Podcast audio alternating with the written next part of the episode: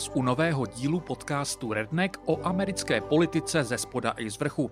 Minulý týden se ve Spojených státech volilo. Lokálním volbám v liché roky většinou evropská média nevěnují příliš pozornosti. Z těch letošních ale jde vyčíst několik zajímavostí. Pojďme si je schrnout.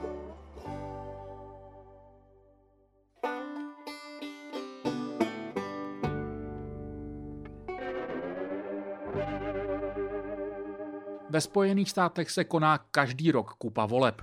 Zatímco ty prezidentské přitahují nejvíce pozornosti, druhé v pořadí bývají takzvané midterms, které jsou brané jako jakési pololetní vysvědčení daného prezidenta. Pak jsou tu ale volby v liché roky, které jsou s výjimkou těch zcela nepravidelných pro většinu lidí mimo dané státy a okrsky, kde se volí, většinou nejméně zajímavé. Ono to trochu platí i pro místní voliče a tyto volby mají často relativně nízkou účast. K tomu, co to znamená a co z toho jde vyčíst, se ještě dostanu v závěru dnešního dílu. Nejčastěji jsou to volby nejrůznějších lokálních úředníků, od soudců a šerifů přes volební oficíry, ale také jsou tu pochopitelně volby do místních kongresů, volby guvernérů, ale také jednorázová referenda na nejrůznější témata. Všemu tomu se tu běžně věnuju a nebudu tak dělat výjimku. Částečně proto, že jsou některé výsledky zajímavé sami o sobě, částečně proto, že na jiných jdou ilustrovat nejrůznější trendy. Pojďme si tedy postupně probrat některé výsledky.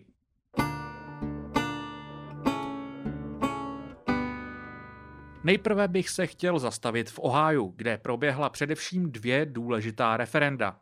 Začnu od konce tím, které bylo vypsáno na místních volebních lístcích jako Issue 2.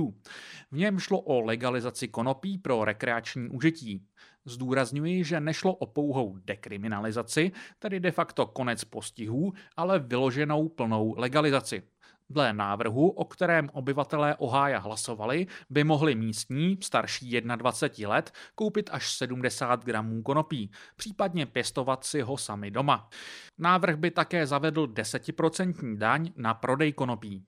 Issue 2 je potřeba zasadit do širší a velmi populární vlny dekriminalizace a legalizace konopí v USA, která zrychluje v poslední dekádě.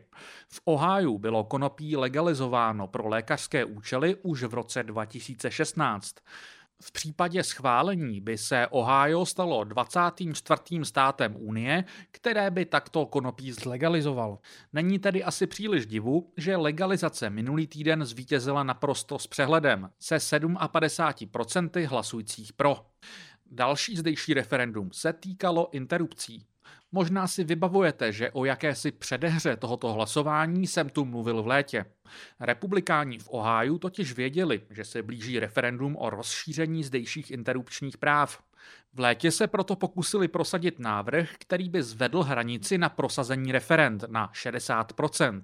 Více si o tomto jejich návrhu můžete poslechnout v 78. díle Rednecků z půlky letošního srpna. Jejich návrh tehdy neprošel a listopadové referendum tak vypadalo pro liberální, pro potratovou stranu velmi slibně. A o co v samotném aktuálním referendu šlo? Loni po rozhodnutí nejvyššího soudu vstoupil v Oháju v platnost konzervativní zákon prosazený v roce 2019, který zakazoval většinu interrupcí po šesti týdnech těhotenství s výjimkou ohrožení života matky, ale nikoli vznásilnění či incestu. Tento zákon byl brzo pozastaven místním soudním rozhodnutím. Dočasně jsou tu interrupce legální do 21 týdnů a 6 dnů, ale v praxi je dostupnost interrupcí bídná kvůli uzavřeným klinikám. Zároveň bylo jasné, že o další podobu ohajských interrupčních zákonů se povedou velké boje. Právě Issue One je snahou ukotvit stávající dočasné nastavení a vepsat garanci práva na potrat i do místní státní ústavy. I v interrupčním referendu s přehledem vyhrála liberální strana. A to s jen o pár desetinek procentního bodu menším náskokem, než jak tomu bylo u konopného referenda. A to i přesto, že zdejší republikány ovládaný výbor, který měl na starosti formulaci na volebním lístku, se postaral o to, že návrh byl pro voliče schrnut velmi protipotratovým jazykem, který například hovořil o nenarozených dětech místo většinou v tomto kontextu používaném plodu. Stejně to nepomohlo. Je to tak další ze série konzervativních interrupčních proher a republikánské straně se stále nepodařilo po pádu interrupčního precedentu u nejvyššího soudu přijít na to, jak se s tématem vypořádat. Místní federální senátor konzervativní populistický republikán J.D. Vance si po porážce v referendu napsal dlouhý tweet o tom, jak by se protipotratoví konzervativci měli zamyslet nad strategiemi, které ve svém boji používají a které zjevně nefungují. Upřímně, sám jsem zvědavý, s čím přijdou.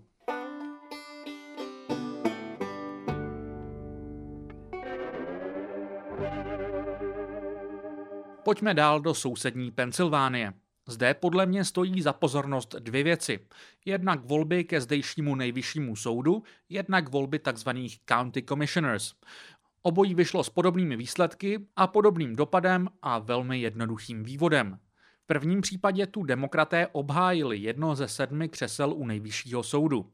Daniel McCaffrey porazil republikánku Caroline Carluccio o 6 procentních bodů. Kdyby demokraté prohráli, smrskla by se jejich většina u soudů na tu nejtěsnější možnou s tím, že příští rok se tu uvolní další místa a hrozilo by převzetí soudů republikány. Většina komentátorů tuto variantu dává do souvislosti především s potenciálním zpřísňováním interrupčních práv, ale také s dopadem na pravidla budoucích federálních i místních voleb. Je totiž důležité připomenout, že snahy Donalda Trumpa o to zvrátit výsledky minulých prezidentských voleb se soustředili mimo jiné právě na Pensylvánii. Je pak samozřejmě otázkou, jestli se něco takového nemůže opakovat i příští rok. U pensylvánského nejvyššího soudu to ale Trump kvůli výhře McCaffreyho nebude mít jednodušší.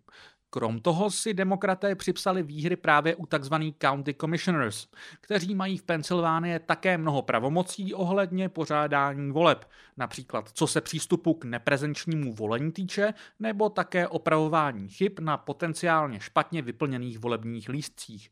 I v tomto ohledu je to pro demokraty na příští rok dobrá zpráva ve státě, kde se může klidně opět lámat chleba. Teď pojďme zpátky z Pensylvánie přes Ohio na jihozápad do Kentucky. Tady byly nejdůležitější volby guvernéra. Ačkoliv byste to možná v takovém státě, jako je Kentucky, nečekali, tento post tu obhajoval demokrat Andy Beshear. Stál proti němu republikán a blízký spojenec zdejšího federálního senátora a šéfa republikánů v horní komoře Mitche McConnella, místní vrchní prokurátor Daniel Cameron. Kampaň byla velmi drahá a plná kulturních válek. Republikáni utratili miliony ve snaze vykreslit Bašíra jako radikálního transgender aktivistu. Bashir Camerona kritizoval za velmi restriktivní návrhy právě v interrupční politice. Blízkost k McConnellovi a reprodukční politika Camerona táhly ke dnu. Kromě toho se prokurátor snažil akcentovat otázku míry zločinnosti ve státě, ale ta se mu také nevyplatila, jelikož sám v minulosti loboval za mírnější trestně právní přístupy a zároveň ale paradoxně stál za rozhodnutím nežalovat policisty poté, co neslavně v roce 2020 zastřelili Breonu Taylor, což byla vedle George Floyda jedna z největších podobných kauz toho roku. Nicméně stojí za to zmínit, že Bešír patřil v uplynulých letech k nejpopulárnějším guvernérům v USA a například loni měl v jednom průzkumu napříč státy vyloženě nejlepší čísla s podporou 64% místních. Roli v tom sehrál bez pochyby i relativně vysoký nárůst pracovních pozic v Kentucky. Je to ale významný výsledek ve státě, kde minulé prezidentské volby vyhrál Trump s 62% a všechny ostatní letošní celostátní volby vyhráli republikáni. Bešír tady obhájil úřad s náskokem přibližně 5% bodů. Nicméně typuji, že politická kariéra Daniela Camerona touto porážkou rozhodně nekončí.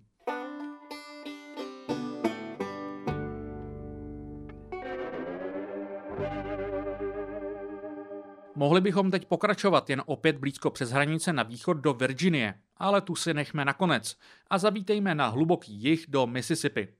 Jestliže se v dnešním díle bavíme o více či méně očekávaných úspěších demokratů a liberálních témat, tak v Mississippi to neplatí.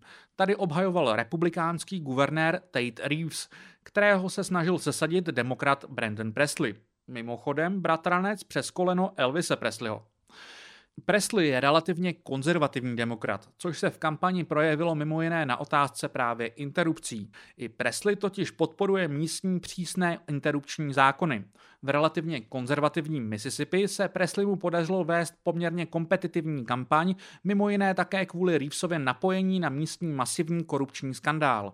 Nakonec to nestačilo a republikán Reeves obhájil svůj post o něco málo více než 4% body. Nebudu tady tomu věnovat samostatný segment, protože jsem to probíral v jednom nedávném díle, ale v sousední Louisianě také vyhráli republikáni. Guvernérem se tu stal Jeff Landry, jehož kariéru jsem ve zmíněném 87. díle probíral. Republikáni tu teď drží takzvané trifecta, tedy kontrolu nad oběmi komorami v kombinaci s křeslem guvernéra. Teď už ale do slíbené Virginie.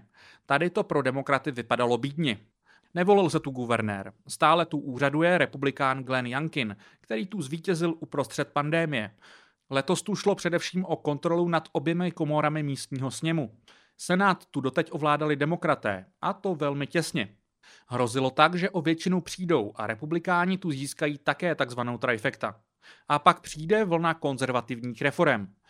Jednou z těch, kterou tady republikáni pod vedením Jankina slibovali, byl zákaz interrupcí po 15 týdnech těhotenství.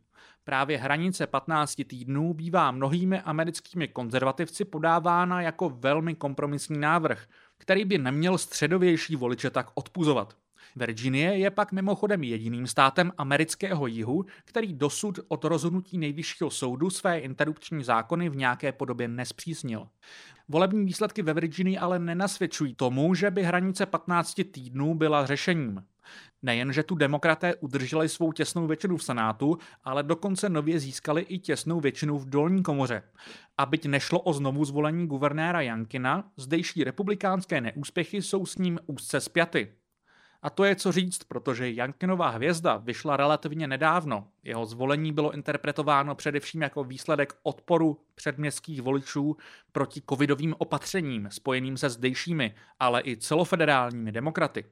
A Jankin byl ještě před několika týdny vydáván za vlídnou novou tvář republikánské strany, která má velkou budoucnost. Tou se samozřejmě 650-letý politik může ještě stát, ale rozhodně si teď bude muset nejprve napravit reputaci, kterou mu aktuální volební nezdar zdejších republikánů a sázka na zpřísňování interrupčních zákonů přinesla. Nabízí se samozřejmě vysvětlení, že přesně bájné předměstské matky, jejíž hlasy a odpor k tomu, jak se demokraté vypořádávali s covidem ve školství v roce 2021, Jankinovi přinesli vítězství, teď byly odpůzeny právě interrupční politikou zdejších republikánů.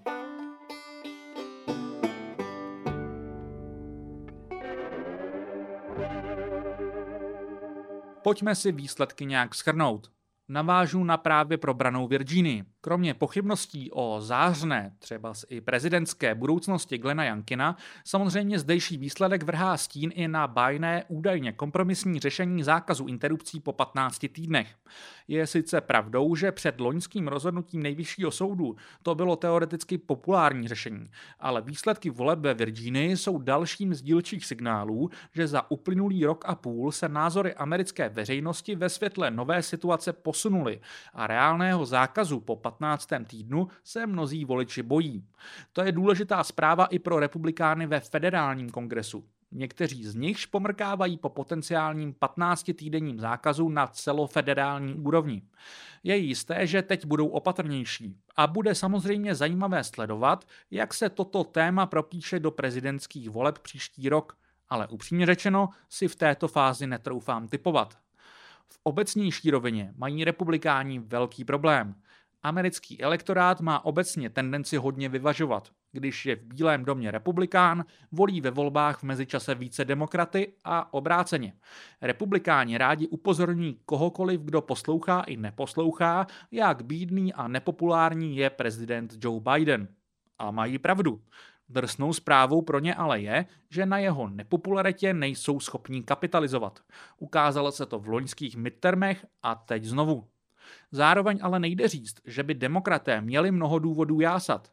To by u takovýchhle voleb ani nešlo čekat. ale také je nutné mít na paměti specifickou dynamiku, jakou mají takovéto mezivolby, obzvláště ty v liché roky. Tato dynamika se totiž do prezidentských voleb příští rok pravděpodobně nepropíše. Volby v liché roky bývají poznamenané nízkou volební účastí a to ty prezidentské nebudou. A vliv této účasti je důležité krátce rozebrat. O čem se v amerických médiích v posledních měsících, ale obzvláště v posledním týdnu píše, je, že zatímco dříve z nízké volební účasti těžili spíše republikáni, kteří se mohli spoléhat na to, že jejich voličská základna starších, ale i předměstských voličů chodí stabilněji k volbám, mimo jiné proto, že na to prostě mají čas, tak teď se tato dynamika prohodila.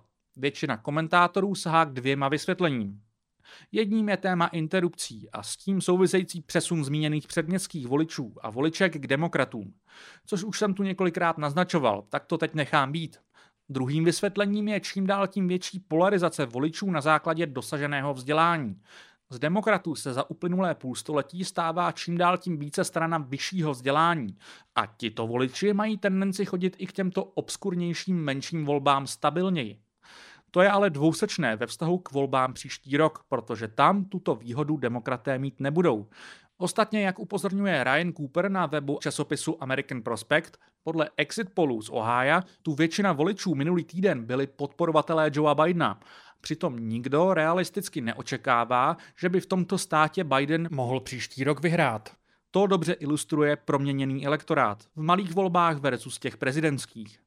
Mě osobně nutí tato změna přemýšlet nad tím, jestli se třeba obě strany nemohou postupně pragmaticky začít chovat jinak ve vztahu například k volebním zákonům. V tom smyslu, že teď, když se výhoda z nízké volební účasti přehodila od republikánů k demokratům, se tak teoreticky změnily pohnutky k potlačování či naopak zvyšování volební účasti ale to hodně předbíhám. Co se týče voleb příští rok, tak další velkou neznámou jsou efekty Bidenova a Trumpova jména na volebních lístcích. Přičemž za následující rok se toho může stát hodně, ale v tuto chvíli budu operovat s těmato dvěma jako nejpravděpodobnějšími kandidáty. V uplynulých dvou letech voliči hodně trestali republikány úzce spojené s Trumpem. Naopak demokraty i přes Bidenovu nepopularitu netrestali. V minulosti toho ale bylo hodně napsáno o tom, že kdykoliv je na volebním lístku přímo jméno Trump, tak tato daň za republikánský extremismus trochu mizí. Voliči jsou prostě ochotnější volit samotného Trumpa než trumpistické kandidáty. Nabízí se ale taky otázka, jestli opačný efekt nemůže nastat u demokratů. Zatímco voliči nemají tendenci trestat generické demokraty za to, že jsou lojální vůči Bidenovi, budou hlasovat pro něj samotného, například i v kontextu jeho stáří? Protože několik aktuálních průzkumů ukazuje přímo pro Bidena velmi bídná čísla. Ale to už opět hodně spekuluju. A jestli vás debata nad jedním z těchto průzkumů zajímá více, probrali jsme ho s Honzou Benešem v aktuálním díle doprovodného podcastu Redneck a Beneš, který jsme vydali na konci minulého týdne.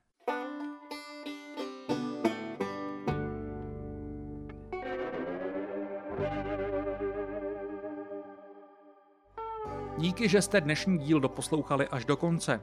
Redneck nyní vzniká primárně pod hlavičkou redakce Voxpot a pokud chcete vznik tohoto podcastu podpořit, můžete tak nejsnáze udělat na webu voxpot.cz, který se pro vás už brzo představí v nové vizuální podobě. Tento podcast ale i nadále vzniká i díky partnerství s Alarmem a nepřestávejte prosím proto podporovat ani tuto redakci. Jako vždy závěrem říkám, že budu rád za jakýkoliv feedback, ať už na sociálních sítích nebo na mailu matěj.schneider voxpot.cz. Zároveň bych rád zmínil, že v rámci Voxpot klubu, jehož členem se můžete stát, pokud přispíváte Voxpotu 250 korun měsíčně a více, se můžete připojit na Discord server, kde má Redneck svou vlastní záložku. Diskutuju to s posluchači a občas odsud zejde i téma na díl. Pro dnešek se nicméně loučím a těším se zase příští úterý. thank you